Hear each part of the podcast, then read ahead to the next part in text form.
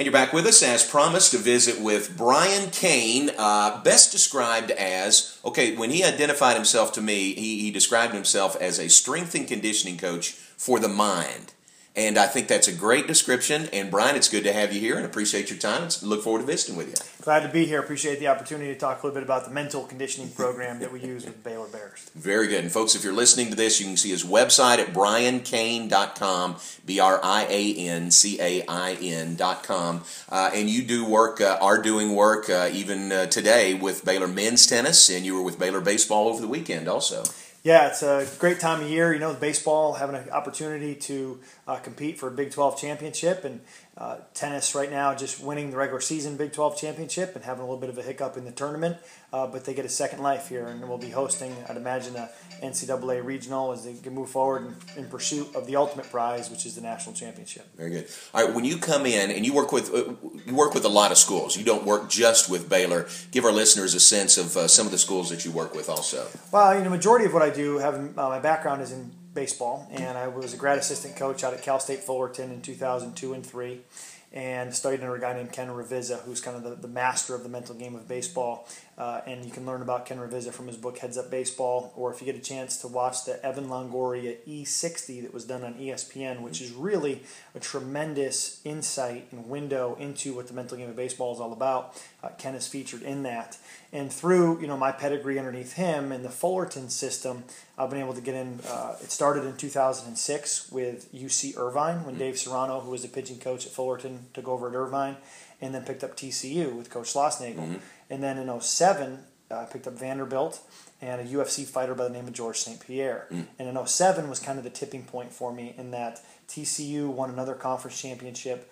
Irvine went to Omaha and finished third as kind of the dark horse. Vanderbilt was number one all year yeah. in the country, got upset by Michigan in their regional, but had guys like David Price and Pedro Alvarez, now Major League All Stars, and George St. Pierre, who had lost his world championship, won it back and has not lost a round since. And every year it's kind of compounded from there uh, with you know schools like University of Mississippi, Mississippi State, Auburn, Alabama, which their softball team just won the national championship and three straight SEC titles. So that's that's been a fun ride there with Coach Pat Murphy. Um, University of Houston, Texas State, Texas A&M, Oregon State, Washington State, Southern California, Coastal Carolina, Michigan, Iowa, Maine, Vermont, Maryland, Florida State, NC State. So it's just it's kind of grown a, a, life of its own, and I really feel like I'm the most blessed human being on the planet. And that every day I wake up, I get to do what I love to do, and you know I have a hard time going to sleep at night and an easy time getting out of bed in the morning. and I think if there's any message I could send to you know college students or people looking uh, listen to this interview, thinking about a path that they may want to go on, it's find out what you love to do and find a way to do it because you'll be a champion in world class or whatever it is you do.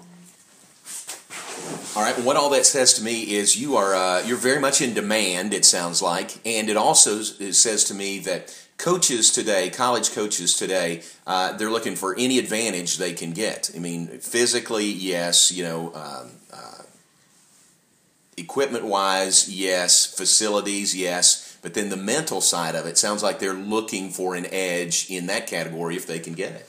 Yeah, and ultimately, you know, mind control leads to body control, leads to skill control. And as a former coach myself, we spend a lot of time talking about mechanics and then we often will talk about strength and conditioning, getting physically stronger, but what controls the body is the mind. And how often are we talking about mental conditioning from a confidence standpoint, mm-hmm. from a present moment focus standpoint, from a just focusing on the right mental keys, control, the things that you can control in performance. So as a baseball pitcher, and this is something that Steve Smith has done so beautifully, is get his pitchers out of outcome, get his pitchers out of throwing strikes and into quality pitches. Mm-hmm. Because if you have an 0-2 count and you throw a strike right down the middle, that's not a quality pitch, but it's a strike. Mm-hmm. And if you have an 0-2 count and throw a ball in the dirt, that's a quality pitch because that's where you intended to throw it, but it's not a strike. So it's the same thing on the offensive side of the game. Every hard hit ball is not a hit, and every hit is not a hard hit ball. Or should I say, every quality at bat is not a hit, and every hit is not a quality at bat. You know, if you got a 3-0 count and you get the green light and you swing and get basically your swinging bunt base hit, well, nowhere is that a quality at bat except you, are successful, and in the scorebook it says you have a hit. So it's really educating the athlete and the coaches on the process of what it takes to be successful. And whether you're talking about Nick Saban with Alabama football, Augie Garrido with Texas baseball, Dan Gable at Iowa wrestling, Anson Dorrance, North Carolina soccer, these, the greatest coaches out there have all established a process that gives them the best chance for success. And I've really been impressed with how Coach Smith and Coach Knoll with the men's tennis program have adopted um, a process for their program, and they had one. Mm-hmm. They've just been able to take it and really inject some mm-hmm. more energy and life into it and kind of take it to the next level. And just them being as successful as coaches as they've been, Knoll winning the national championship, Smith going to the to the College World Series, for them to be open to having an outsider come in and say, hey, here's some different ways to think about this and do this, I think speaks volumes of their character and also speaks volumes of them just as coaches and people who are open to learning.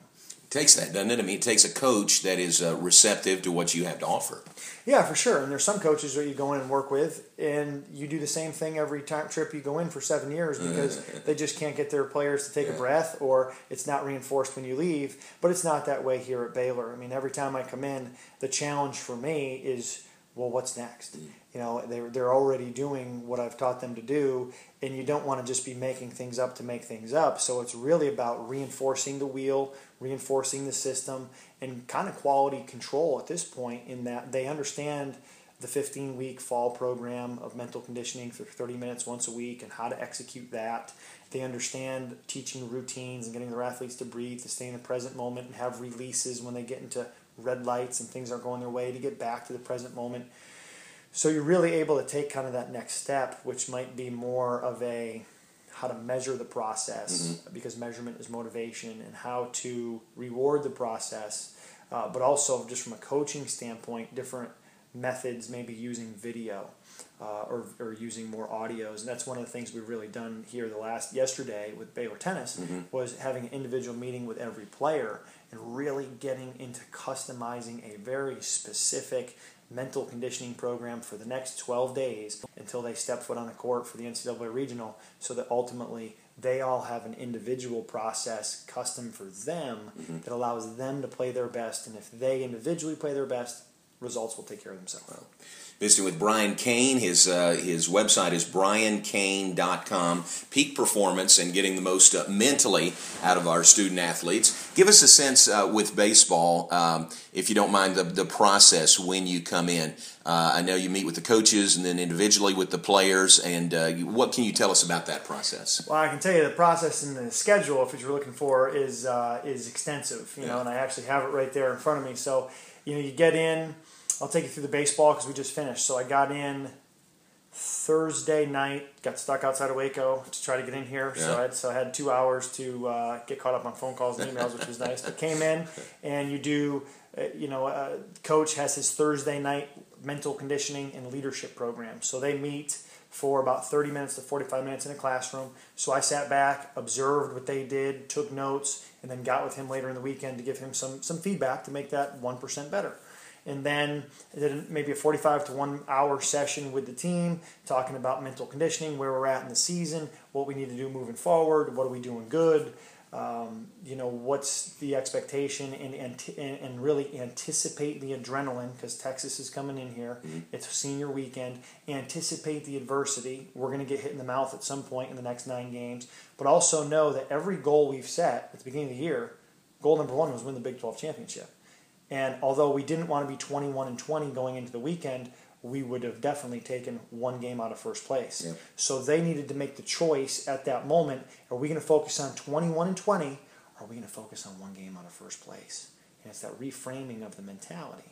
So then you go out to practice, and you're at practice observing uh, what the staff is doing from a mental conditioning standpoint, you know, maybe chatting with players around uh, as they uh, come to you, you know, in the, in the, dugout to talk about their mental game. Um, and then when we get done with, with, practice, at that point it's about 10 o'clock at night. Mm-hmm. I go back, type up some st- some observations, send an email to the staff kind of at the end of the day. Come in on Friday. Start with a staff meeting from about 8 to 11, and then individual player meetings from about 11 to 3. Meet with every player for about 20 minutes. And then you've got pregame activities 3 to 6, again, floating around and having informal conversations with players just around the facility. videotape every pitch of every routine during the game, go back that to the hotel that night, type up a report for the staff, break down the video so that the next day when I come in, which we started about nine o'clock on Saturday because it was a later game. Again, then met with every player who played in the game, watched the just the routine aspect of their video. I don't have to get in. I don't. I don't get into swings. I don't get into that aspect of the baseball performance. But we're looking at: Did you finish your breath? Did you release when you got into red lights?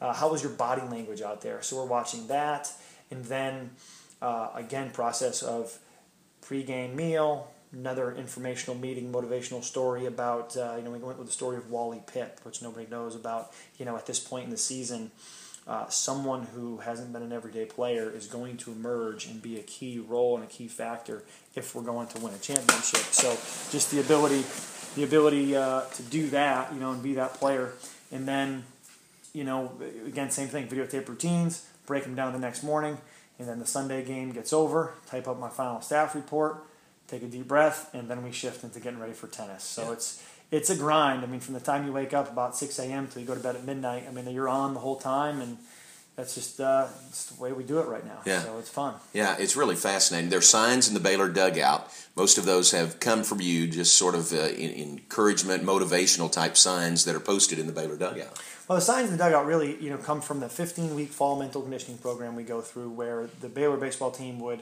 divide the team up into three battalions of about 12 players each, and over the course of, of maybe three weeks, they would dissect one of my books. So they started with Toilets, Bricks, Fishhooks, and Pride, and in the in the groups of 12, each player had to read one chapter and then they had to present to their group on what that one chapter hmm. was. So three groups, three players had read chapter one. Then those three players stood up in front of the group of the whole team and talked about what they took out of chapter one, what the signs of success were. Signs of success are essentially the nuggets of information and the takeaways. So a sign of success would be don't count the days, make the days count. Would be be a one pitch warrior. Would be turn have tos into want tos. Would be anticipate adrenaline, anticipate adversity. So all those are little speaking points that that Coach Smith would take and type up, and then later in the year he'd always have on, on his practice plan he'd always have a sign of success mm-hmm. area. Mm-hmm. So how that how the mental conditioning program that they do once a week on those Thursdays get reinforced every day is he would call on a player in their pre-practice meeting before they stretch. He'd say, "Yeah, Nathan Orf, what was the sign of success?" He would say, "Anticipate adrenaline." Well, Nathan, what does that mean? and Orf would have to tell the team mm-hmm. what that means. Mm-hmm. And he'd say, well, with a guy next to you, talk about what anticipated adrenaline means. So for 30 seconds, they have that conversation, and then he would fill in any blanks. Here's what we're going to do in practice, and they go. So it's a one day mental conditioning reinforcement from the sign of success that the players took out of the book when they read it in the fall, and he hits them in three learning strategies. And this was Steve's idea, which is brilliant, because visually they see it on the practice plan auditorily they hear it when they hear their teammates talking to the group, hear coach talking, but then kinesthetically they have to process and talk about it with a teammate. And all that happens in one minute. So it's been a tremendous uh, process that Steve has implemented. It's, it's been a lot of fun to be a part of. Very good. And we talked a lot about baseball. Your roots are sort of in baseball, but you're working with uh, men's tennis here also. Is it essentially the same thing, just on a little different uh, field of competition, being the tennis court instead of a baseball diamond? Well, it's very similar. You yeah. know, where baseball is one pitch at a time, tennis is one is one point at a time, and you know the routine of a tennis serve I teach it almost identical to how you teach a pitcher to throw a baseball. The routine of receiving a tennis serve is very almost identical to how we teach hitting. And there's still one point at a time where when the point happens, you now click into your, your continuum of the R's, which is recognize, release, refocus, all within your routine. Mm. So we have a routine for every point, for every pitch, and you got to recognize your signal lights. And if you're green light, that means go, play the next point. If you're red light, that means you better stop and release and then refocus on the next point. So the release that you'd see as a baseball pitcher would be swipe the dirt off the mound, clean the slate, next pitch. Mm-hmm. The hitter might be batting gloves, bat under the arm, undo my batting gloves to help me let go of that last pitch, get to the next one. From a tennis standpoint, you'll see them all walk to the back, take their towel, wipe their towel off, wipe off their arms, and put the towel back on the rack. When the towel goes on the rack, they take a deep breath, mm-hmm. looking at a focal point, mm-hmm. and then they come back to the baseline. And the focal point on the towels that Coach Knoll came up with is it says FIT, forget about it, mm-hmm. forget about the last play, mm-hmm. right? And also trust your fitness because he's they're a believer here that hard work pays off and that there's no team they're going to step on the court with that has the same fitness level as the Baylor Bears. So that's the focal point on the towel. Towel off, put it down, forget about it, trust your fitness. You're in better shape than this guy. There's no way he can handle with you. Grind him out, go win this point. It's all part of that process. Yeah. Fascinating. It really is. It's great. So, uh, as as uh, the teams you work with have have success, I'm sure you feel a part of that, and you can uh, you know not take credit for it, but uh, in some sense feel a sense of satisfaction when the teams do well that you've worked with. Yeah, I mean, I consider myself an ex- extension of the staff and a, and a part of the support staff, very similar to an athletic trainer, to a strength coach, and obviously, winning is better than losing. Uh, if you win, often you get invited back. If you lose, you don't. You know, I mean, this is a results-driven society, right? As much as we talk about the process, is what you have to lock into to get results. The bottom line is it's a results business. The trap is you don't get results by focusing on results. You don't get results by talking about winning.